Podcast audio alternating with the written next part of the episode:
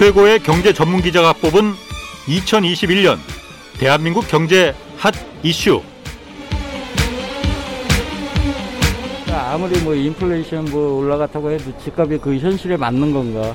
보통 뭐 서민들이 1, 20년 고생해서 집착만 하는 게 맞는 것 같은데 지금은 뭐 뭐 한 몇십 년 해야죠. 저는 30대입니다. 아, 직장인이. 세계적인 현상은 맞는데 세계적인 현상에 대비해가지고 통계를 보면은 국내가 너무 유독 심했고 거기에 관련해가지고 정부에서 너무 대책이 미흡하지 않았나. 집을 마련할 수 없는 환경이 계속 반복되면은 이거는 단순히 부동산만의 문제로 끝나는 게 아니라 부동산과 연관된 여러 가지 문제들 뭐 예를 들면 출산이라든지 다양한 쪽에서 문제가 생기지 않을까라고 저는 생각합니다 개인적으로. 좀 더 뭐 기회가 좀 균등하게 좀 주어졌으면 좋겠어요. 너무 좀 불균등하게 좀 기회가 주어지는 것 같은데 무주택자한테 좀 더 균등한 기회를 줬으면 좋겠다 그런 거 있습니다. 이제 무주택자인데 대출이 얼마 안 나오게 된 거예요. 투자자들 때문에 한도를 낮춰놓은 건 이해가 하는데 오히려 무주택자들까지 얼마 안 나오니까 어렵더라고요. 30대 직장인입니다.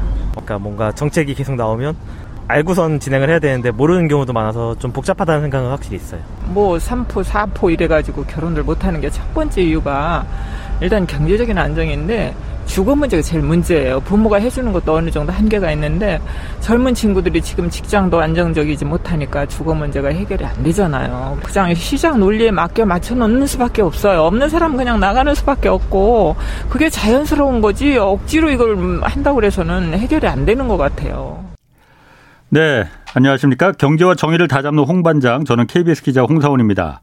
아, 홍사원의 경제쇼 연말 특집으로 이번 주 내내 이 최고의 경제 기자들이 뽑은 올해 대한민국 경제 핫 이슈를 좀 준비했습니다. 오늘 첫 시간으로 부동산 문제 짚어보겠습니다. 관심들 많으시죠? 뭐 앞서 시민들 인터뷰에서도 뭐 느끼실 수 있듯이 집값에 대한 분노, 상실감 굉장히 높습니다. 자, 집값의 거짓말 이 책의 저자이기도 하죠. 그리고 KBS 기자 가운데 거의 유일하게 이 팬덤이 형성되어 있는 기자입니다. 지금 방콕 특파원으로 나가 있는 KBS 김원장 기자 연결하겠습니다. 김원장 기자 거기 계신가요?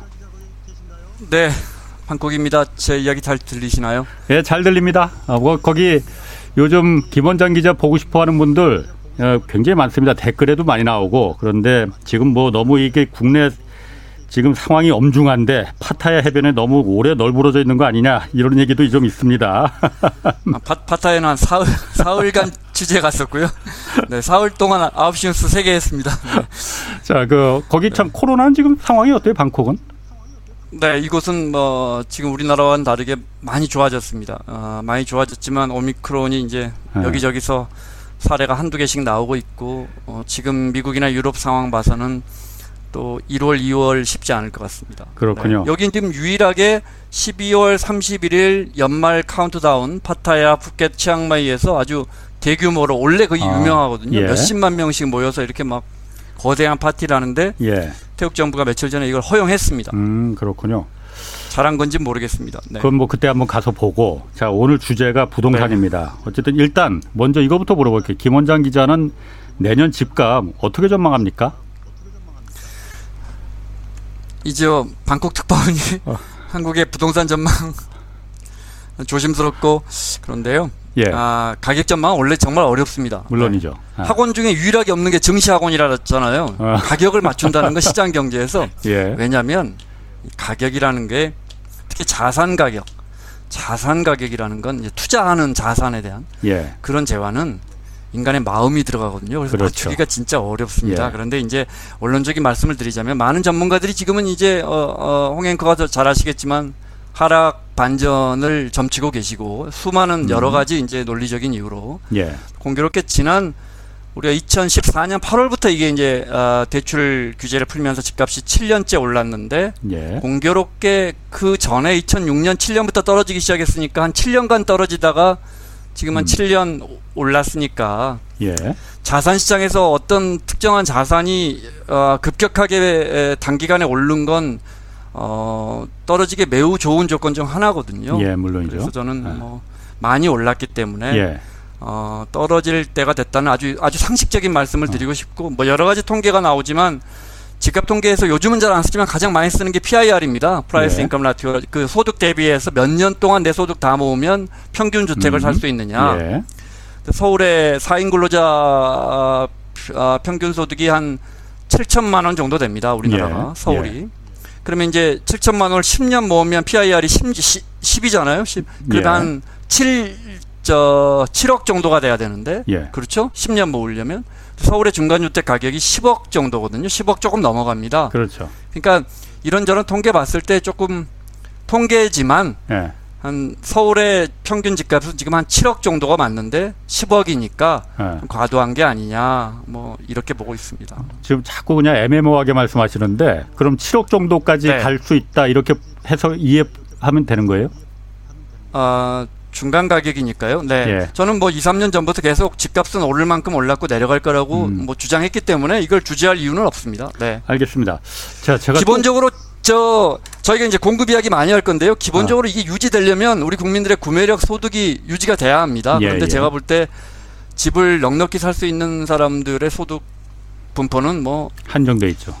네, 네, 10분위 정도밖에 안 되거든요. 9분위, 10분위밖에 안 됩니다. 네. 자, 일단 먼저 진단부터 좀 해볼게요. 제가 좀 네, 그 이해를 잘 못하는 부분이 자 이런 얘기들 많이 네. 합니다. 지금 전 세계적으로 코로나 때문에 돈을 많이 풀었으니 그 돈이 다 어디로 가겠느냐. 그러니 자산이 이 네. 주, 주식이든 부동산이든 여기 가 덕지덕지 붙어 있다라고 하는데 자 네. 미국이나 뭐 유럽 같은 경우에 돈을 많이 풀었으니까 실제로 거기도 주택값이 많이 올랐어요. 그런데 한국은 정부가 그렇게 돈을 푼 거는 그렇게 많지 않아 보이거든요. 은행이 뭐 대출을 통해서 많이 네. 풀긴 풀었지만은 그런데 유독 유독 선진국보다도 한국이 더 많이 올랐단 말이에요. 이거는 어떻게 설명을 해야 될까요? 어, 언론이 좀 부추겼고요. 예. 정부가 어, 우리 정부 문재인 정부가 기본적으로 집값이 많이 올라서 어, 부동산이라는 그러니까 집을 한 사람이 너무 여러 채 갖고 있는 것은 정의롭지 않다고 생각한 것 같고요. 예. 두 번째로 그것을 팔아서 양도 차익을 남기는 건 역시 공정하지 않다고 판단한 것 같아요. 예. 그러면 그건 이견이 없는데 예. 시장 경제가 그렇게 정의롭게 원칙적으로 돌아가는 건 아니거든요. 네. 그것을 징벌적으로 해서 가격을 잡겠다고 생각했는데 결과적으로 저희 같은 사람이 봤을 때 결과적으로 그 정책은 실패했으니까. 예. 그것 때문에 어, 특히 이 매물이라는 그 공급이라는 게 집을 새로 지어서 늘어난 게 중요하다고 생각하시겠지만 절대 그렇지 않거든요. 갖고 있는 사람들이 내놔야 예. 되는데 네. 우리 정부는 음, 어, 계속해서 강한 세제 정책을 쓰면 이분들이 집을 내놓을 줄 알았는데 여기에 예. 양도세를 중과하면서 예. 이분들이 집을 팔기가 어려워졌단 말이죠. 예. 그러면서 집을 내놓는 사람도 부족해지고 거기에 유동성이 합쳐지면서 여기에 언론이 계속해서 투기를 일부 언론이 부추기면서 예. 또 게다가 우리 우리 민족은 뭘 하면 화끈하게 하거든요. 제가 볼 때 이게 중요합니다. 네, 우리는 정보력도 강하고 국민 수준도 높아서 예. 내가 지금 이걸 하게 해야 하면 이게 수익이 난다고 판단하면 합니다. 우리 국민들은. 예. 그 중에 가장 거래하기 힘든 재화가 당연히 집인데 집이라는 게 사고 팔기 쉽지 않습니다. 그런데도 불구하고 우리 국민은 한다면 하거든요. 예. 그런 어떤 우리 국민들의 정서까지 보태져서 집값이 7년 동안 많이 올랐다고 봅니다. 알겠습니다. 저도 뭐 그 부분 일- 일정 부분 동의하고 특히나 그 언론의 그 부추김 문제 여러 가지 그거는 언론사와 그 부동산 시장의 이해관계가 다 복잡하게 얽혀 있습니다. 뭐 그 부분까지 다 네. 얘기 들어가면 이거 한 시간 해도 좀 모자랄 것 같고.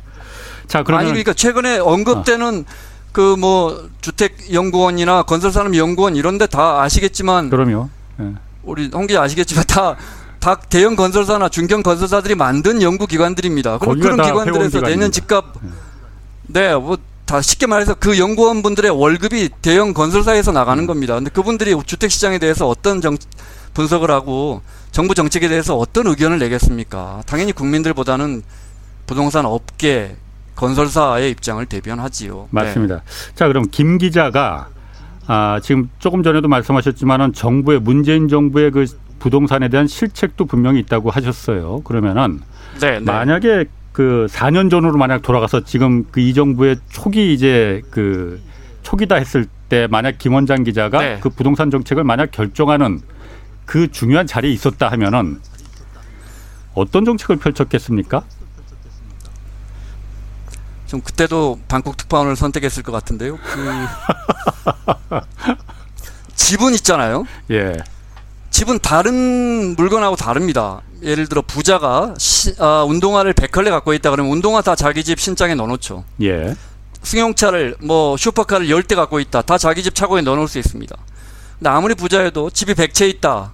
100채에서 못 삽니다. 많이 살아봤자 한 채, 두 채에서 살 수 있습니다. 그렇죠. 별장 하나까지. 예. 나머지는 다 시장에 공급하는 겁니다. 그래서 주택이라 하면 주택을 많이 갖고 있는 사람은 집 부자면서 투기꾼이지만 사실은 반대편에서 보면 주택을 공급하는 사람입니다. 예. 유럽에서는 주택을 100채, 1000채, 만채씩 갖고 있는 사람들을 우리처럼 투기꾼이라는 인식이 약합니다. 왜 그럴까? 적, 적정한 세금을 내고 예. 보유하고 두 번째로는 그 나머지 99채의 집을 임대해 주면서 사회적 합의가 된 임대 소득세를 음. 내기 때문입니다. 예. 버는 만큼 돌려주고 사회에 환원하고 예. 또 자기는 적정한 수익을 가져가기 때문에 예. 주택을 공급하는 사람들 욕하지 않습니다. 예. 우리는 왜, 야, 저 장관은 집이 세 채나 있어 이렇게 됐을까요?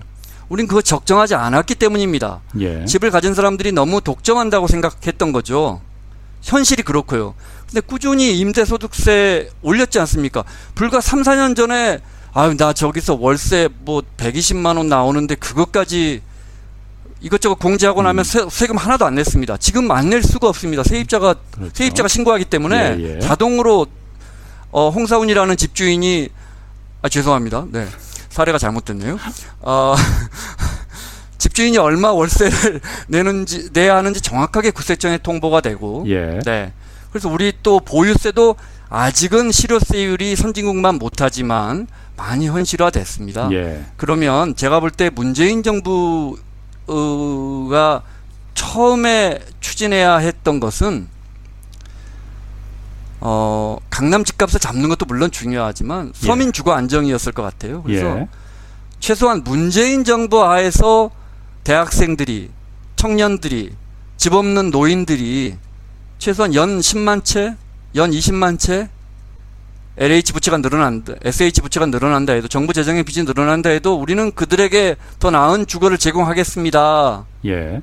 라고 했을 것 같아요. 저, 음, 저라면은 음. 물론 물론 저희 같은 사람이 구경하면서 과거의 정치 기반자들이 결과가 나빴다고 비판하는 건 쉬운 일이죠. 하지만 지금 돌아보니까 아, 그런 아쉬움이 남습니다. 너무 부동산 정책을 당위 그래야 한다. 집 부자들에게는 과도한 부담을 줘서 집을 팔게 해야 한다라는 당위에 매달렸고 그러니까 이 부동산 시장이 이념 공방의 장이 돼서 더욱 정책 효과가 없지 않았나 이렇게 음. 봅니다. 그 데이터로 보면 사실 그 얼마 전에 그 문재인 대통령도 뭐 본인이 입으로 얘기를 했지만은 문재인 정부 들어서 사실 주택 공급량이 가장 데이터 상으로 보면은 많았단 말이에요. 역대 그 네, 네, 정부에서.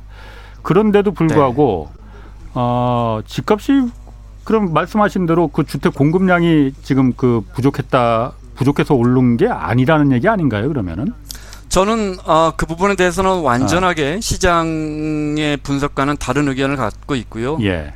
네. 지금 이제 좀한 2, 3년 전부터 이제 문재인 정부조차도 심지어 국토부 장관조차도 공급이 부족했다라고 인정하고 있는데 저는 여전히 네. 그 부분을 인정할 수 없고요. 물론 일부분 음 공급이 부족한 해도 있었죠. 집권 초기 1년, 2년 동안 공급량이 신규 주택 공급량이 아, 2만 가구, 3만, 3만 가구 정도 했습니다. 서울에서. 네. 아시겠지만 어, 보통 10년 동안 서울에서 신규 주택은 연 한 4만, 5만 순증했습니다. 예. 그런데 2만 가구, 3만 가구 그해 줄었으니까 음. 그것 때문에 집값이 올랐을까? 아, 물론 영향을 줬겠지요. 예. 근데 그렇게 따지면 2012년, 2013년 부동산 경기가 2007년부터 하락했기 때문에 당연히 집을 안 지었을 거 아닙니까? 예. 문재인 정부, 아니, 이명박 정부 때도 순증이 2만 가구밖에 안 됐습니다. 2년 동안 음. 서울에서 2012년, 2013년 동안. 그럼 그때는 왜 폭등 안 했습니까? 음. 그 설명 좀 해주십시오. 그때는 왜 주택 공급이 없었는데 네. 이명박 정부 때는 안 됐습니까? 그러면은 그 그럼 주- 여러분께 여쭤보겠습니다. 아. 지난 2007년부터 2014년 8월까지 서울의 집값은 7년 내내 계속 내렸습니다. 예. 2013년에 제가 부동산 담당할 때도 서울 인구의 저희가 직접 제가 직접 설문조사를 했는데 돈 들여서 그 9시 뉴스에 보도했는데 집을 가진 사람의 10명 중 6명이 집을 괜히 샀다고 후회하고 있었습니다. 예. 아무도 집이 부족하지 않다고 했습니다. 음. 7년 동안. 그러면 그 기간 동안 서울의 주- 시민 상당수는 어디 다른 데 살다가 왔습니까? 물론 그건 아니죠. 왜 그때는 부족하지 않던 집이 지금은 부족해졌습니까? 이렇게 보는 분들도 있어요. 그러니까 집 자체 절대량으로 보면 부족하지 않을지 몰라도 네. 요즘은 어, 워낙 새 아파트에 대한 그 욕구가 많잖아요. 정말 좋거든요. 레미안 뭐 푸르지오 이런 네. 데 가보면 옛날 20년, 30년 전 아파트하고는 비교가 안 되죠. 그렇습니다. 이런 집에 대한 네, 네. 수요를 분명히 있는데 이 부분에 대한 공급을 더 늘려줬어야 되는 거 아니냐 이런 의견이 있거든요. 음, 절대 다 틀린 이야기는 아닙니다. 예. 네. 박원순 시장이 어, 재건축 시장을 워낙 그 꽉 잡았기 때문에 그리고 나서 문재인 정부가 집권했기 때문에 처음 초기 동안에 재건축에 대한 주택 공급량이 그렇게 많지 않아서 2만 가구, 3만 가구 순중에 멈춘 겁니다. 예. 제가 여쭤보고 싶은 건 그래서 그때 5만 가구가 공급이 됐으면 정말 집값이 잡혔을까요? 음. 그래서 그 공급론이 공급 부족론이 과장됐다는 것입니다. 하나 더요. 새 집이 많으면 좋겠지요. 예. 그런데 제가 지금부터 우리만한 경제를 가진 나라들의 웬만한 대도시를 이야기해 볼까요? 런던, 뉴욕, 오사카, 도쿄, 바르셀로나, 뭐 어디 어 어, LA 음. 도대체 어느 나라의 주택이 넉넉한 도시가 어디 있습니까? 대도시에 음. 다 부족합니다. 베이징, 상하이는 말할 것도 없고요. 이거 네. 방콕도 부족합니다. 예. 어느 어느 도시가 음. 주택이 넘쳐납니까? 다 부족합니다. 음. 그런데도 오- 다 상업적으로 올려줘서 주택이 빌딩 숲이 올라가나요? 그런 거 올라가는 나라들은 상하이나 이곳 방콕이나 쿠알라룸푸 정도입니다. 좋은 나라의 좋은 도시일수록 건물들이 안 올라갑니다. 예. 그래서 사람들이 한 시간씩 두 시간씩 출퇴근을 하지요. 그럼 그런 나라 사람들은 뭔가 잘못 알고 있는 것일까요? 아, 주택 공급을 해서 집값을 낮춘다?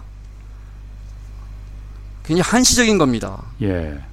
어느 순간에만 맞는 주장입니다. 음. 주택 그럼 이들 도시 대도시들은 왜 하나만 더 말씀드릴까요? 네네. 예. 그 재건축을 안 해서 공급이 줄었다. 예. 천 가구를 허물고 재건축을 하면 주택이 순증이 몇 가구가 됩니까? 보통 이- 평균적으로 서울시가 1.4배입니다. 그 천. 가구 허물어 봤자 네. 이종이삼종 되는 경우에 한 4천 가구, 아, 400가구 늘어납니다. 예. 음마 아파트처럼 삼종이삼종 어. 일대일 재건축하면 정말 많이 늘어나도 음마 아파트가 4,400가구입니다. 예. 500가구도 안 늘어납니다. 어. 재건축 허용해줘 봤자. 예. 그럼 아니 재건축 안 해줘서 주택 공급이 안 됐다는데 재건축 허용해줘 봤자 음. 별로 안 올라갑니다. 그러면 또 이제 이렇게 주장하죠. 아니 그러니까 뻥뻥 올려주자 용적률을. 예. 그러면 음마 아파트 3종입니다. 그러면 이제 준주거를 올려주면 50층, 60층 지을 수 있습니다. 그럼 4,400가구가 6,000가구로 늘어나면 1,600가구가 늘어나 순증하는 겁니다. 예. 그러면 이제 그런 식으로 잠실 5단지도 또 선수촌 아파트도 음, 어, 아시아 선수촌 아파트도 다 용적률 올려주 목동 1단지도 용적률 올려주면 자 그러면 음마 아파트 1600가구가 늘었습니다. 강남에 살겠다는 수요가 아 이제 좀 줄어들까요? 더 늘어나죠. 그러면 목동도 어. 50층 그러면 아 이제 충분히 음. 강남 살고 목동 살게 됐으니까 이제 부동산에 대한 우리의 욕심은 좀 사라질까요? 더 아니죠. 그 사실 용적률이라는 거는 우리가 후손에게 남겨줄 공공의 자산이거든요. 그렇게 함부로 쓰면 안 되는 겁니다. 어, 예를 들어, 예를 들어 지금 레미안 대치 팰리스가 지어진 청실도 2종에서 3종으로 올려줘서 수백 가구 더 지은 겁니다. 예. 음마가 1600가구를 종상향을 해서 1600가구를 더 짓는다면 20억씩만 한 채에 팔린다고 해도 3조입니다. 3조. 3조를 음마 집주인들에게 그냥 우리 사회가 공중권을 줌으로써 시세 차익 3조 원을 주민들에게 주는 건 물론 기부 체납에서 임대 아파트도 받고 뭐 공원 용지도 받고 교회 용지도 받겠지만 예. 그 3조 원을 주민들에게 나눠주는 겁니다. 그, 그 공공성은 어떻게 할 겁니까? 그 원래 용- 여러분 동의하실 수 있겠어요? 미국이나 다른 나라에서는 용적률 그 돈 주고 삽니다. 구매합니다. 공, 우리나라처럼 그렇게 공짜로 주는데 그렇게 많지 않습니다. 그렇습니다. 용적률 이제 민간도 살 수 있게 일부 뉴욕의 일부 주는 그렇게 네. 하고 있죠. 네. 자, 그래서 지금 그 이런 얘기도 합니다. 어쨌든 그 공급이 새 아파트에 대한 수요도 있고 또 공급이 어쨌든 네. 외곽이든 도심이든 필요한데 그 부분에 대해서 지금처럼 재건축 10억짜리 아파트 100만 채 늘어나도 이거 아무 집값 안정에 도움이 안 된다. 누가 살 수 있겠느냐 10억짜리를. 그러니 토지 임대부라는 지금 선거 시기간이 선거의 시기다 보니까는 토지 임대부 주택이 솔솔 나온단 네. 말이에요. 토지만 아, 토지는 그냥 국가가 소유하고 건물만 아파트 건물만 개인들이 소유하는 분양받을 수 있는 이게 대안이다라는 네. 얘기 나오는데 이른바 뭐 반값 아파트죠. 김 기자는 생각은 어떻습니까? 부동산 출입을 세 번 했는데요. 예. 그때마다 집값이 올라가면 한 4년 5년 전 때 이야기가 나옵니다. 해법 아하. 이거밖에 없거든요. 예. 그리고 이제 이거 도입해서 분양하잖아요. 그럼 네. 부동산 경기가 식어요. 예. 그래서 그렇죠. 어, 청약이 안 돼요. 예. 그리고 또 한 10년 지나서 지- 집값이 또 올라요. 그럼 또 이 정책 또 끌고 나와요. 예. 어, 환매 조건부하고 반값 아파트. 반값 아파트는 도저히 싸게 주택을 공급할 수 없으니까 어, 땅은 정부나 서울시가 소유한 그 땅에 지금 예를 들어 용산 역세권 부지 예. 거기에 짓고 반값에 제공하겠다는 건데 예. 어, 정말 어쩜 이렇게 딱 그 순간에 딱딱 나오는지 모르겠어요. 제가 출입하는 동안 늘 나왔습니다. 아하. 하나만 여쭤볼게요. 예. 그래서 용산에 32평 아파트 20억이라고 그냥 가정을 하죠. 예. 그 정부가 땅을 갖고 음. 집만 내 거 소유해요. 예. 건물만. 어, 방콕에는 그런 아파트가 많습니다. 여기 뭐 예. 왕이 소유한 땅이 많아서. 뭐 싱가폴도 마찬가지고. 네, 네. 싱가포르는 뭐 워낙 주택 정책이 예. 특이한 나라고. 그러면 이걸 과연 우리 국민들이 득달같이 달려와서 용산에 10억짜리를 10억에 주고 32평을 살 수 있으니까 분양을 받을까요? 저는 그렇지 않을 거라고 봅니다. 우리 마음속엔 나와 내 가족들이 편안하게 집 걱정, 전세 걱정, 월세 걱정 안 하면서 살 수 있는 집을 원하는 마음도 있지만 사실은 사실은 집값이 오르는 집을 사고 싶다는 욕망이 매우 강합니다. 네.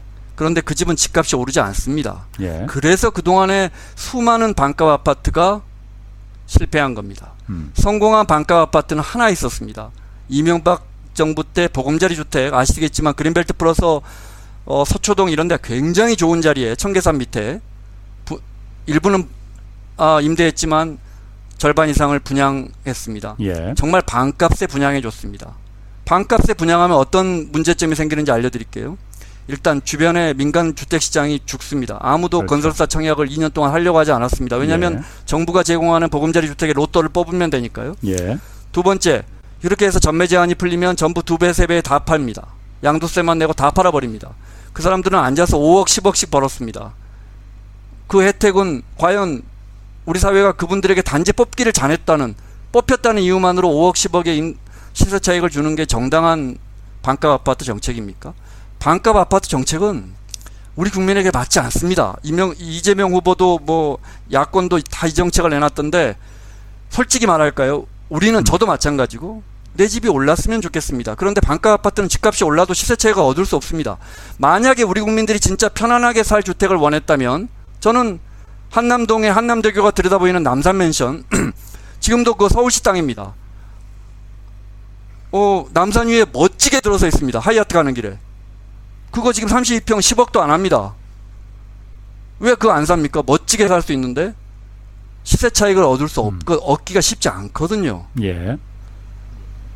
그러니까 안- 내 가족이 정말 옛날 노태우 정부 때처럼 정말 살 곳이 없어서 세입자들이 막 분신을 하고 자살을 하고 그렇게 주택 공급이 부족한 게 아니고 어떤 집이 부족하냐 나와 내 가족이 사서 음. 집값이 오를 집이 부족합니다. 자, 김 기자, 그게 속상하죠. 사람은 누구나 다 그런 내가 자산을 사면은 아 그게 어쨌든 사회는 어떻게 됐든 일단 내 집값은 오르는 걸 다 누구나 원합니다. 그렇기 때문에 지금 네. 부동산 시장이 이렇게 된 건데 토지 임대부 네. 주택이라는 게 말씀하신 대로 몇 채 그냥 시범적으로 지어지면은 그게 로또가 돼버리지만은 어, 지금 대선 후보들이 말하는 건 그런 게 아니고 대량으로 짓겠다는 거거든요. 예를 들어서 서울 시내 네. 한복판에 말씀하신 대로 용산이나 뭐 김포공항이든 뭐 성남공항이든 뭐 이런데 그게 대량으로 5만 채, 6만 채, 10만 채가 지어진다면은 그게 일종의 하나의 주택 유형으로 돼서 자리 잡아서 아 저런 주택은 시세 차익은 도저히 나올 수가 없는 거지만은 내가 평생 네. 들어가서 토지 임대료만 한 달에 얼마씩 내고 편하게 살 수 있던 내 집처럼 내 집이랑 똑같으니까 실제로 살 수 있겠구나라는 시그널이 보여지면은 그리고 공공이 앞으로 공공이 공급하는 주택은 민간 분양 없다. 모두 100%다 토지 임대로 간다라는 시그널을 보여주면은 그 자리 잡을 수 있는 거 아니냐, 로또가 안 되는 거 아니냐라는 설명이거든요. 네, 어, 홍행크 설명처럼 그것이 대량 공급되고 그것이 수년 동안 10년, 20년 동안 우리 일상에 젖어든다면 저는 성공할 수 있다고 봅니다. 예. 왜냐하면 이게 성공한 나라들이 말씀드린 것처럼 방콕에도 많거든요. 그런데 서울에 그런 땅이 없습니다. 공급할 용지가 부족하기 때문에 일부 용지에 부족 공급한다면 그럼 이제 가격 책정을 해야 되는데 예. 그게 중간가로 하면 아무도 참여하지 않습니다. 들어오질 않습니다. 혜택을 줘야 합니다. 혜택을 줘서 싸게 줘야 합니다. 굉장히 싸게 줘야 합니다. 그러면 청약 경쟁률이 10대 1 넘어가죠. 그렇게 되면 그게 로또가 됩니다. 특정인들에게 뽑기 잘했다는 이유로 몇억 원의 이익이 넘어가는 거죠. 그래서 전매 제한을 막 8년씩 겁니다. 판교는 심지어 10년이었습니다. 당신 로또 당첨됐지 대신 당신 가족들 편하게 살아. 10년 동안 팔지 마. 사회주의적인 내 집인데 10년 동안 팔지 못하게 했습니다. 근데 어떻게 됐습니까 뒤에? 결국 부동산 경기가 꺾이고 다 전매 제한 풀리고 다 엄청난 시세 차익들 남기고 다 팔아 제꼈습니다. 아니 내가 우리 가족들이 편하게 살 집을 원한다고들 다 그렇게 말하고 나서 집값 오르면 다 팝니다. 그 시민들이 잘못하는 거 아닙니다. 저라도 팔 겁니다. 시장 경제는 그런 겁니다. 그래서 그 뭐 그 토지 임대부 주택은 제가 요거 하나만 좀 더 그러면은 좀그 네. 들어가고 좀 그 다음으로 넘어갈게요. 그래서 바로 중국의 그 토지 중국은 100%다 토지 임대부 주택이잖아요. 근데 중국이 실패한 네, 게 네, 네. 중국 상하이, 베이징 이런 데 엄청나게 그야말로 주택 가격 높습니다. 근데 그런 데는 아, 건물에 건물을 이제 개인들한테 분양을 하더라도 토지 임대료를 그 시장 임대료에 맞게끔 비싼 데는 비싸게 받고 이렇게 해야 되는데 중국 정부가 네. 거의 그 50년, 100년 거의, 거의 무상으로 임대를 해줘 버렸거든요. 그러니까 그 네. 살기 좋은 데는 누구나 다 들어가고 싶은데 그 가치가 다 토지에 붙어야 될 가치가 건물에 다 붙어버렸거든요. 그렇기 때문에 지금도 말씀 그 국내에서 그러니까 그런 토지 임대부를 대안으로 말하는 그 학자들은 용산에 지어지면은 건물값이야 3억이면 30평이면 3억이면 지을 겁니다. 분양을 하더라도 네. 임대료 자체는 살기 좋은 데는 비싸게 받아야 된다는 거예요. 그러면 거기 들어갈 만한 사람들은 들어가고 아닌 사람들은 그야말로 그 좀 외곽에 있으면은 그게 주택 가격을 현실을 반영해서 거지. 그렇죠. 임대료는 토지 임대료 반값 아파트여도 현실을 반영해서 어, 임대를 해주자 이거죠. 건물 가격은 분양가는 30평이 네. 용산에 짓든 압구정동에 짓든 비슷할 겁니다. 30평 3억은 갖고 압구정동은 예를 들어서 임대료가 한 달에 거기는 시세가 70만 원이니까 뭐 70만 원에 공급하고 용산은 뭐 한 40만 원에 공급하고 이렇게 되면 그게 바로 시장 임대 시 임대 시장이 된다는 거거든요. 네, 네. 로또가 안 되게. 공공이 그렇게 해서 주택을 공공이 그렇게 해서 주택을 공급하자 이 말씀. 그렇죠. 임대료를 절대로 싸게 주면 안 됩니다. 시세에 맞게끔 물론 시세보다는 좀 싸게 가야겠죠. 그러면 이제 이게 대안이 볼될수 때는 있다. 박근혜 정부의 행복 주택하고 똑같은 모델입니다. 그렇군요. 지을 데가 지을 데가 없었습니다. 그 다음에 목동 주민들이 반대해서 목동도 그 유수지 예. 예, 지으려고 했는데 주민들이 또 반대합니다. 아, 공공주택 가난한 사람들 들어온다고 아, 반대합니다. 주민들은 결국 서울 안에서 반- 예. 그래서 그 그러니까 저 우리 홍행코님이나 그분들 주장하시는 게 틀렸다는 게 아니고 음. 좋은 정책입니다. 어, 박근혜 정부의 에, 에, 행복주택 저는 굉장히 좋은 주택이라고 봐- 봤습니다. 그야말로 그 역세권에 조그마한 짜투리 땅이라도 거기다가 지어서 정말 좋은 임대주택을 지어서 청년들이나 어, 신혼부부들에게 주려고 했습니다. 잘 안 됐습니다. 뭐 일부는 공급이 됐습니다. 네, 땅이 없습니다. 알겠습니다. 저 그리고 이제 그 세금 문제로 좀 들어가 볼게요. 세금 지금 여기 네. 뭐 핫합니다. 그리고 아 거기 방콕에 계시면서 어떻게 한국의 뭐 남산의 아파트 맨션이 그 어떻게 그렇게 잘하세요? 참. 아니 10년 동안 그거 담당만 했는데. 네. 자 세금 일단 종부세부터 좀 볼게요. 여기 네. 종부세 일단 세금 폭탄 맞다고 보십니까? 어떻습니까? 아, 왜 또 한숨부터 쉬셔? 아, 할 말 너무 많아서 어떻게 할 수... 일단 예. 어, 강남에 지금 한 32, 3억 하는 아파트가 뭐 물론 이제 몇 년 소유했느냐, 뭐 65세 이상이 소유했느냐 이거에 따라 좀 다르지만 한 250만 원 나왔습니다. 일가구 1주택이면. 예. 그 아파트가 아시다시피 한 7, 8년 전에 15억 했던 겁니다. 예. 13억, 15억 했던 게 지금 한 32억 하는데 250만 원 정도 나왔습니다. 12월에. 예. 종부세라는 건 이제 재산세 7월, 9월에 나눠서 내고 나서 야 너 비싼 집 갖고 있으니까 재산세 한 번 더 내 12월에 하는 게 예. 이제 종부세인데 그렇죠. 이 재산세 빼고죠 그러니까 250만 원 정도 나왔습니다. 시, 어, 시- 시세 차익은 15억, 17억인데 250만 원 정도 나왔으면 예. 우리 청취자분들이 판단하실 거라고 봅니다. 그런데 1주택은 그러니까 사실 이번에 종부세가 좀 강화됐다 하더라도 그렇게 부담되는 네. 금액이 아니라고 볼 수 있어요. 제가 봐도 아닌데 다주택자들 네. 같은 경우에는 실제로 부담이 될 수 있을 정도의 금액이 나왔거든요. 다주택자들의 종, 종부세는 어떻게 생각하십니까? 이거 좀 내려줘야 되는 거 아니냐 이런 의견도 아, 있어요. 자, 저 분명하게 제 입장을 정리하겠습니다. 저는 보유세, 보유세라 하면 대한민국에서는 그러니까 재산세와 종부세를 합치는 겁니다. 그렇죠. 집을 갖고 있으면서 내는 세금인데 세금 중에 유일하게 세금이라는 건 돈을 벌어야 내는 건데 세금 중에 유일하게 돈도 안 벌었는데 뭘 갖고 있다고 해서 내는 세금 음. 딱두 개밖에 없습니다. 재산세하고 종부세인데 예. 저는 이 세율이 선진국만큼 올라가야 하고 예. 점진적으로 올라가서 실효세율이 1% 정도 돼야 한다는데 매우 강하게 동의합니다. 노무현 대통령이 그렇게 하기로 했고 그렇죠. 그렇게 해서 점진적으로 해서 10년 후에 실효세율을 1% 1%면 캘리포니아가 한 1.5%니까 그것보다 낮지만 또 의외로 실효세율이 낮은 나라 유럽 나라들도 많거든요. 그래서 예. 1%로 가는 거에 동의합니다. 그런데 점진적으로 가야 합니다. 그런데 어, 이명박 정부 들어 집값이 떨어지고 어, 보수 정권이 들어서면서 어, 재산세율을 낮춰버리고 종부세를 무력화해서 이 로드맵이 끊어지고 나서 다시 문재인 정부가 들어서니까 이걸 또 다- 강하게 다시 드라이브했습니다. 그러다 보니 첫 번째 집을 가진 분들 입장에서는 보유세 너무 빠르게 올라가는 겁니다. 예. 모든 정책 중에 예치가 안 되는 정책은 좋은 정책이 아닙니다. 그러면 선의의 피해자가 생깁니다. 물론 음, 문재인 정부에서는 처음 6개월 동안 시한을 줬습니다. 다주택자들 과세 무섭게 할 거니까 빨리 빠져나가라고 예. 팔 시간을 줬습니다. 네. 예. 그렇지만 집이라는 게 그렇게 아 6개월 안에 팔아야지. 그럼 뭐 내가 세금 더 낼 테니까 세 채 있는데 한 채는 팔아야지. 그렇게 쉬운 문제는 아닙니다. 그러다가 지금 이제 억억억 하면서 다주택자는 정말 세금이 급격하게 높아지고 있습니다. 예. 네. 어, 이런 정책은 좋은 정책은 아닙니다. 음. 저는 그래서 네. 그러면 저는 그런데도 불구하고 보유세를 유지해야 되니까 그러면 다주택자들이 세금을 적게 낼 수 있는 방법은 하나밖에 없습니다. 팔아야지요. 음. 어, 팔려면 양도세를 좀 출구를 열어줘야 하는데 지금 네. 마침 양도세에 대해서 대선 앞두고 어, 이재명 후보도 양도세를 좀 유예해주겠다. 뭐 예.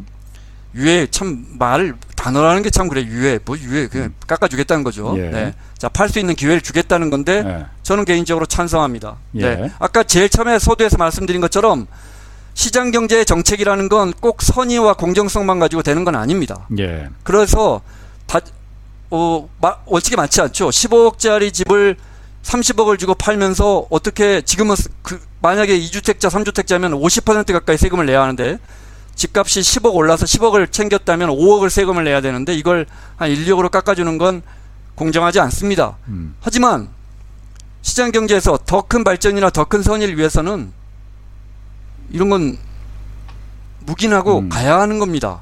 아니 누구보다 시장 경제에 대해서 홍사훈 선배는 고민이 많으시니까요. 시장 경제 원래 불공정한 거 다 봐주고 가는 겁니다. 음. 예를 들어 시장 경제 대- 대표적인 주식 계산하는 게 뭡니까? 돈 주, 주주들은 따로 앉아서 가만히 돈 벌고 근로자들은 열심히 일해서 그 회사 돈 벌어주면 주주들이 가만히 앉아서 돈 버는 시- 제도가 시장 경제입니다. 예. 아, 문재인 정부는 왜 이거 손 안 봅니까? 음. 어, 문, 아, 공정하지 않은 부분도 있는 겁니다. 음.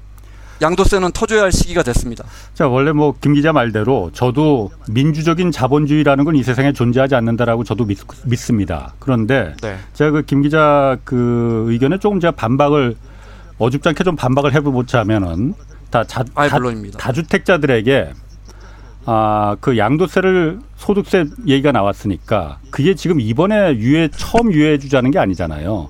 작년 6월에 네. 세제를 개편하면서 1년 동안 시간을 줄 테니 분명히 다주택자들은 한 채만 남기고 팔아라. 안 그럼 분명히 양도세 중과세 맞아서 매우 크게 된다. 종부세도 더 세게 맞는다라고 네. 1년이라는 시간을 줬잖아요. 그래서 올해 7월에 그게 네. 유효기간이 돼서 7월부터는 실제로 양도세가 중과세가 들어간 거잖아요. 그런데 네. 다주택자들 집 안 팔았습니다. 집값이 오르는 게 훨씬 더 이득이니까. 그런데 이제 와서 네. 야, 1년 동안 안 팔았으면 그럼 한 번 더 봐줄게 우리가. 그러면은 이번에 진짜 팔아야 돼 하고 1년만 더 시간 줄게. 이런다고 해서 다주택자들이 집을 내놓겠습니까? 저 같으면 안 내놓을 것 같은데요. 저 같으면 이런 생각 들 것 같아요. 이거 봐라 쫄았네. 이거 조금만 더 버티면 아예 양도세 없어 없어지겠구만. 이런 생각 들 것 같거든요. 제가 다주택자가 아니라서 아. 이런 생각 들지도 모르겠어요. 음, 그게 어떻게 야, 어, 이견이 있는 부분은 다주택자들의 매물이 나올 것이냐 안 나올 것이냐 하는 부분인데 예. 어떻게 될지는 지켜봐야겠죠. 저는 음, 오히려 기재부가 두려워하는 것은 양도세를 너무 풀어서 다주택자들의 매물이 너무 쏟아져서 집값이 출렁이는 것을 두려워하는 거라고 생각합니다. 실제 제가 만나본 상당수의 관료들이 그런 우려를 갖고 있었고요. 기재부 관료들의 머릿속에 지금 집값 하락이 중요할까요? 집값 안정이 중요할까요? 안정이 더 중요하겠죠. 안정이 더 중요합니다. 예. 네, 실제 그래야 합니다. 난다고 생각하는 사람들 지금 많습니다. 하락. 기재부 관료 중 대선에서도 그게 다 악재입니다. 우리 정 네. 우리 국민들 집값 떨어지길 바란다고 하지만 집값 여기서 20% 이상 떨어지면 대선에서 여권은 더 악재입니다. 집값은 안정되기를 원할 겁니다. 음. 서서히 내려가야 하는데 아시잖아요. 이게 어떤 자산 가치가 급격히 올랐다가 서서히 내려가는 건 너무너무 어려운 일입니다. 왜냐하면 우리는 우리는 무슨 일이 생기면 옆에 사람이 뛰면 나도 뛰는 존재이기 때문입니다. 음. 그래서 수도 없이 자산 가격이 폭락하는 걸 지켜봤죠. 예. 네.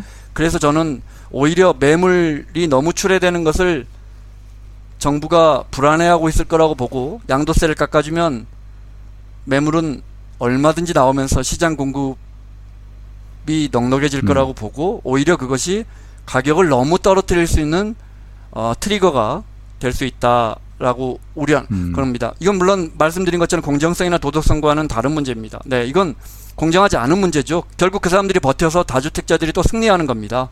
네, 말씀하신 것처럼 그건 맞습니다. 그렇지만 음. 어, 이보 전제를 위한 일보 그밖에 없습니다. 아. 어, 그런데 이제 그걸 정말 잘해야 합니다. 지금 예. 예를 들어 1가구 1주택에 실거래가 12억 이하는 이하는 해주기로 벌써 통과됐을 겁니다. 그, 제가 알기로. 예, 네, 예. 네, 제가 이거 깊이 체이스를 안 해서. 그러니까 12억 이상, 16억 이상, 뭐 실거래가 20 이렇게 조금씩 조금씩 이렇게 매물이 나오게끔 그렇게 해도 시장은 음. 순식간에 무너지거든요. 예, 그렇죠. 그렇게 잘 해야 합니다. 네. 자, 그런데 지금 보면은 이게 오늘 그 신문 기사에도 뭐 그런 얘기가 나왔던데 어쨌든 이재명 후보 캠프에서 이제 그 양도세 깎아주자는 논의가 나오고 정부 청와대에서는 안 된다 뭐 이러니까는 지금 뭐 부동산 네. 시장에서 부동산 매수 매도가 일절 다 사라졌다고 그러는 거거든요. 제가 막 다주택자라 네. 하더라도 어 이거 팔 생각이 있었어도 어 이거 깎아준다는 얘기 나오네. 그럼 그래서 다 걷어들인 거거든요. 이 상황이 그럼 네. 다시 부동산 시장을 지금 겨우 그나마 지금 이걸 뭐 안정이라고 보기도 뭐하지만은 그나마 좀 진정세가 좀 가고 있는데 다시 한번 이거 그 기름을 붓는 거 아닌가 이 상황이 다 실종돼 버렸으니까. 어, 어, 음, 제 생각은 다릅니다. 예. 어, 거래가 급격하게 줄어든 건 뭐 수많은 통계에서 나오는데 매우 이례적으로 줄어드는데 예. 2006년도 하반기하고 똑같습니다. 모든 자산이 증시, 주식도 마찬가지고요. 지금 아마 테슬라 주식 거래량도 급격히 떨어졌을걸요. 어, 대세 하락기의 초반부에는 대부분 일반적으로는 예. 거래가 멈추면서 시장을 관망하지요. 예. 네. 그런데 제 생각에 여기서 양도세를 조금 풀어주면 오히려 매물이 더 많이 제 음. 주변에 3, 40대 자산 갖고 있는 강남에 집 갖고 있거나 마포에 큰 집 갖고 있는 젊은 친구들 중에 고소득자들 전문직들 나 이거 팔면 양도세 많이 안 낸다면 팔겠다고 집 부인하고 합의하게 하는 음. 사람들 많을 것 같은데요. 네, 그 사람들은 그렇게 우리 기성세대만큼 집에 집착하지 않습니다. 양도 차익을 많이 챙길 수 있다면 현실적으로 판단할 겁니다. 근데 작년에 그럼 1년간 기회를 줬을 때 그때 팔았어야지 그건 말이 안 되잖아요, 앞뒤가. 그때 그래도 양도세가 아. 그때도 상당한 부담이 됐거든요. 아. 네. 그리고 다주택자들 입장에서는 그렇게 깎아준다고 해도 지금 최고 60%인가 그럴 텐데 예. 그래도 한 40% 내야 한단 말이죠. 그렇죠. 그 사람이 우리가 야 10억 15억 집 팔아서 15억을 가만히 앉아서 챙기면서 세금 7억을 아까워하나 세금 6억을 아까워하나 하는데 그분들 입장에서는 굉장히 아까운 돈이죠. 네. 알겠습니다. 자, 그럼 어, 아까 그 보유세가 우리나라가 그러니까 미국이 한 1% 정도까지 우리나라도 한 보유세를 1% 훨씬 더 됩니다. 정도까지 미국은 1.5%. 아니, 네, 네. 그러니까 우리나라가 그 한 1% 정도까지 보유세를 올려야 된다라고 이제 얘기를 네. 하셨는데 그러면은 지금 언론에선 그렇게들 많이 말한단 말이에요. 올리면은 그게 다 전세 월세 세입자한테 다 전가돼서 네. 다 임대료만 올라가게 된다. 그런 부작용이 네. 생긴다라는 주장들 많이 네. 하거든요. 어떻습니까? 이 부분은 자, 아, 제가 아주 중요하다고 생각하고 현실에서 매우 저 크게 느꼈던 부분인데 예. 어, 실제 전세 매물이 저쪽에서 내가 7억 2천에 내놨는데 어 7억 5천 됐다 7억 9천 됐다 그러면 나도 바로 7억 9천에 내놓습니다 어 나, 나는 27층인데 내놓습니다. 이렇게 해서 집값 전세값이 의외로 담합이 잘 되고 예. 그게 단기적으로는 집값이 금방 올라갑니다. 그래서 단기적으로는 가능한 말이지만 전세 시장에는 투기 수요나 가수요가 없습니다. 어 저 어, 내가 저 전셋집 일찍 들어가면 이익일 것 같으니까 내가 7억짜리를 10억에 들어가야지 이런 사람은 그렇죠. 없단 없죠. 말이죠. 예. 완벽하게 시간이 지나면 예. 시장의 수요 공급과 그걸 갖고 있는 사람들의 구매력, 대출 여력에 따라 시장 가격이 제자리를 찾아가게 마련입니다. 예를 들어요. 음. 많은 분들이 이제 다시는 뭐 전세 시장은 없어. 다 월세야. 지금 다 전세 공급자가 우위야. 이렇게 말씀하시지만요. 2006년까지 2001년부터 2006년까지도 그랬습니다. 음. 그렇지만 다시 2008년 넘어가서 급격하게 전세가 늘었습니다. 갑자기 집주인들이 전세를 좋아하게 됐나요? 집주인들은 월세가 유리한데요. 그렇죠. 왜 갑자기 어, 공급자 중심 전세 시장에서 수요자 중심 시장이 됐습니까? 시장이 늘 이렇게 왔다 갔다 하는 겁니다. 뜨거워졌다가 음. 차가워졌다 하는 겁니다. 예. 공급자가 특정한 이유 때문에 가격을 올릴 수 있다니요. 세상에 그런 반시장적인 공산주의 같은 발언을 하는 음. 언론들이 많더군요. 그런 사회주의자 같은 만약에 세금을 높여서 집주인들이 그걸 부담하기 위해서 어 그럼 나도 전세값을 올려버릴래 이게 시장 경제에서 가능하다면요. 음. 아 그럼 우리 일부 신문사들 국세청에서 세금 폭탄 몇백억씩 추징당했을 때 왜 종이 신문값 안 올렸습니까? 아 그럼 아 국세청에서 신 나 100억 추징해? 어 네. 신문값 두 배로 올려 이러면 되죠. 이런 사회주의자 같은 발언이 어디 있습니까? 아. 세상에 공급자가 가격을 마음대로 올리는 초코파이부터 음마 아파트까지 세상에 그런 시장 경제는 없습니다. 그렇군요. 아, 그 비유가 아주 그냥 찰져서 그냥 머리 쏙쏙 이해가 되네요. 자, 그러면 아, 정말 아니 저는 여기서 미얀마 취재하고 싱가포르 취재하고 있지만 가끔씩 우리 기사를 보면 너무 속상합니다. 진짜 너무 말도 안 되는 주장들을 하시기 때문에 어. 여러분 그런 시장 경제는 없습니다. 세상에. 그러니까 네. 그런 것 때문에 김원장 기자한테 지금 그 빨리 들어오라고 하는 그 의견들이 많아요. 파타야 해변에 너무 오래 지금 널브러져 있다고. 어? 아니 파타야 사흘 갔어요. 자, 그 다주택자들이 집값을 올린 점도 물론 있겠지만 다주택자에게 하나만 좀 더 물어볼게요. 지금 집값이 이번에 이렇게 급등한 이유는 근본적으로 갭 투자, 너도 나도 조급함에 전세 끼고 이때 아니면은 진짜 영원히 못 산다라는 그 조급함에 영끌이다 해서 올리는 사람들이 어 진짜 그 집값을 올린 것 아니냐 이런 분석 있거든요. 네. 이 점은 좀 어떻게 보십니까? 이게 정말로 더 이번에 집값을 올리는데 큰 기여를 했다 이렇게 보십니까? 아, 집값이 이제 7년 동안 올렸고 2019년 말에 조금 잡히려다가 2020년에 이제 어, 또 급격하게 올랐고 어, 예. 어, 올해는 조금 진정세를 보이고 있는데 그 하반기에 젊은 분들이 정말 영끌로 하면서 전세대출까지 받 왜냐하면 주택대출이 거의 막혀 있으니까요 예. 서울 대부분의 지역이나 대도시에서 그래서 어 정말 이돈저돈 끌어와서 소규모 주택에 대해서 그렇게 전세 끼고 어, 갭 투자로 해서 집값을 올린 부분은 분명하게 있죠. 네. 예. 어느 정도 영향을 미쳤을 겁니다. 그런데 제가 꼭 드리고 싶은 말씀은 모든 자산 투자에서 마지막에는 가장 안 좋은 것을 가장 어, 투자 자금 여력이 없는 사람들이 빚을 끌어와서 마지막 자산 투자를 하고 그리고 그 급등의 시대가 마무리됩니다. 음, 그러면 손해는 하죠. 항상 아. 네 손해는 항상 제일 마지막에 가장 비싼 값에 안 좋은 걸 삼, 서민들에게 들어가고 그 모든 이익은 어디로 이전되느냐 가장 선제적으로 진입한 수많은 자산가들에게 음. 정말 여러 군데 포트폴리오를 해놓고 오랫동안 자산 투자를 해온 그분들에게 돌아가는 겁니다. 음. 지난주에 하루에 나스닥이 급락하면서 애플과 어, 테슬라가 어느 정도 떨어졌냐면요. 우리 우리 국민들이 지금 테슬라를 15조, 애플을 5조 정도 갖고 있는데요. 어, 4, 4, 3.몇 퍼센트에서 그날 하루 우리 국민들이 시세 평가로 1조 원 잃었습니다. 1조 원이니까 10만 명이 그날 밤에 1000만 원씩 잃은 겁니다. 누가 잃었을까요? 늦게 애플과 테슬라 기술주에 늦게 들어간 정말 천만 원이 너무너무 소중한 우리 청년들이 대부분이었을 거라고 봅니다. 10만 명이 천만 원씩 그날 밤에 하루에 잃었습니다. 예. 10만 명. 그러면 그 돈이 어디로 갔을까요? 부동산 시장도 크게 다르지 않습니다. 기업들 기업들 저기 법인이 갖고 있는 부동산 작년에 엄청나게 팔았습니다. 누가 샀을까요? 개인들이죠. 정말 젊은 사람들. 25년 동안 시장을 구경하고 있는데요. 너무 똑같은 일이 네. 정말 7, 8년 주기로 너무 되풀이 됩니다. 자, 내, 이제 그 금리 이제 오르고 있습니다. 내년에도 뭐 오를 것이고 금리는 어떤 영향을 네. 좀 줄까요? 부동산 시장에는? 지금 말씀하신 것들이 다 이제 쌓이는 것이죠. 정부의 예. 정책들도 효과가 없다가 이제 어, 어, 테이퍼링도 끝나고 어, 테이퍼링도 시작되고 그다음에 이제 금리도 올라가고 하는 이런 것들이 그런데 그것 때문이라고 보기나 보다는 자산 시장이 급등했다가 내려올 때는 그야말로 낙엽만 떨어져도 그것이 크게 악재로 작용을 합니다. 예.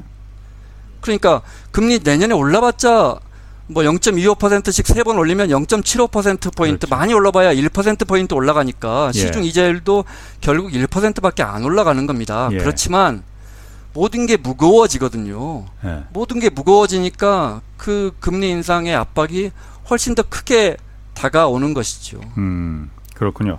그러면 지금 내년 네. 이제 새 정부 들어섭니다. 새 정부의 부동산 정책은 아, 근본적으로 어떤 방향으로 좀 가야 될까요?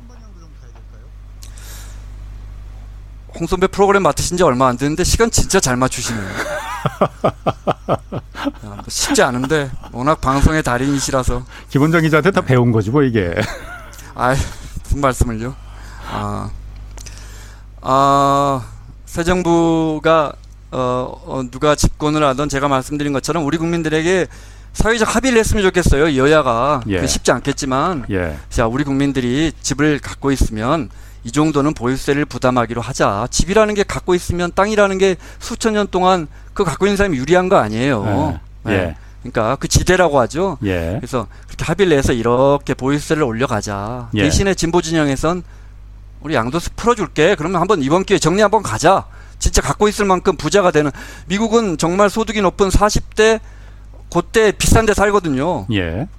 왜냐하면 30억짜리 집에 살면 1년에 뭐 한 5천만 원, 6천만 원씩 세금을 내야 돼요. 예. 그러니까 못 버텨요. 그러다가 은퇴를 하면 50대 중반에 은퇴를 하면 바로 뭐 샌디에고 해변가에서 쫙 멀리 빠져요. 세금을 견디지 못하니까. 그러면 예. 이제 새로운 3, 40대 고소득층이 그 집, 그쪽으로 진입을 하는데 우리는 강남에 은퇴한 분들이 안 빠져요. 버틸만 하거든요. 세금이 아직. 예. 근데 이제 이분들이 지금 힘들어졌어요. 못 버틸 거예요. 아, 빠지게 해드려고 그러면 이제 다시 3, 40대에 어, 고소득층들이 강남이나 목동이나 이런 서울 중심부로 들어갈 수 있도록 손바꿈을 할 수 있도록 일시적으로 양도세를 풀어주되 예. 합의는 하자. 집을 갖고 있고 좋은 데 갖고 있고 많이 갖고 있으면 그만큼 부담하자. 왜냐하면 우리 음. 시장 경제에서 땅을 점유한다는 건 정말 유리한 걸 점유하는 거거든요. 그렇죠. 그러니까 예. 부담하는 걸로 진보나 보수가 떠나서 음. 우리 이 원칙은 10년 동안 해놓고 우리 시장 참여자들이 예측할 수 있도록 하자 해놓고 기술적으로는 좀 조율을 하면 그러면 좀 풀리지 않을까. 아까 그. 김 기자가 잠깐 말했는데 제가 그거 꼭 물어보고 싶습니다. 지금 현재 네. 정부 기재부 특히 기재부에서 집값이 내려가는 걸 원치 않습니까? 지난 20년 동안 제가 출입해본 부처에서 집값이 하락이라고 말하는 장관은 지금 정부의 장관밖에 못 봤습니다. 모, 네. 대한민국의 모든 가격과 관련된 장관과 한국은행은 한국은행장은 한국은행 총재는 딱 한마디 기자들이 물어보면 딱 한마디 하는 겁니다. 안정되기를 바랍니다. 알겠습니다. 아, 김 원장 기자 뭐 거기서 너무 답답했던 것 같아요. 오늘 다 푸는 거 보니까 좀 자주 연결해서 좀 여기서 풀어주시기 바랍니다. 자, 지금까지 기회를 주십시오. 오늘 너무 좋았습니다. 예, 김 원장 KBS 방콕 특파원 함께했습니다. 고맙습니다. 자, 지금까지 고맙습니다. 경제와 정의를 다잡는 홍반장 홍사원의 경제쇼였습니다.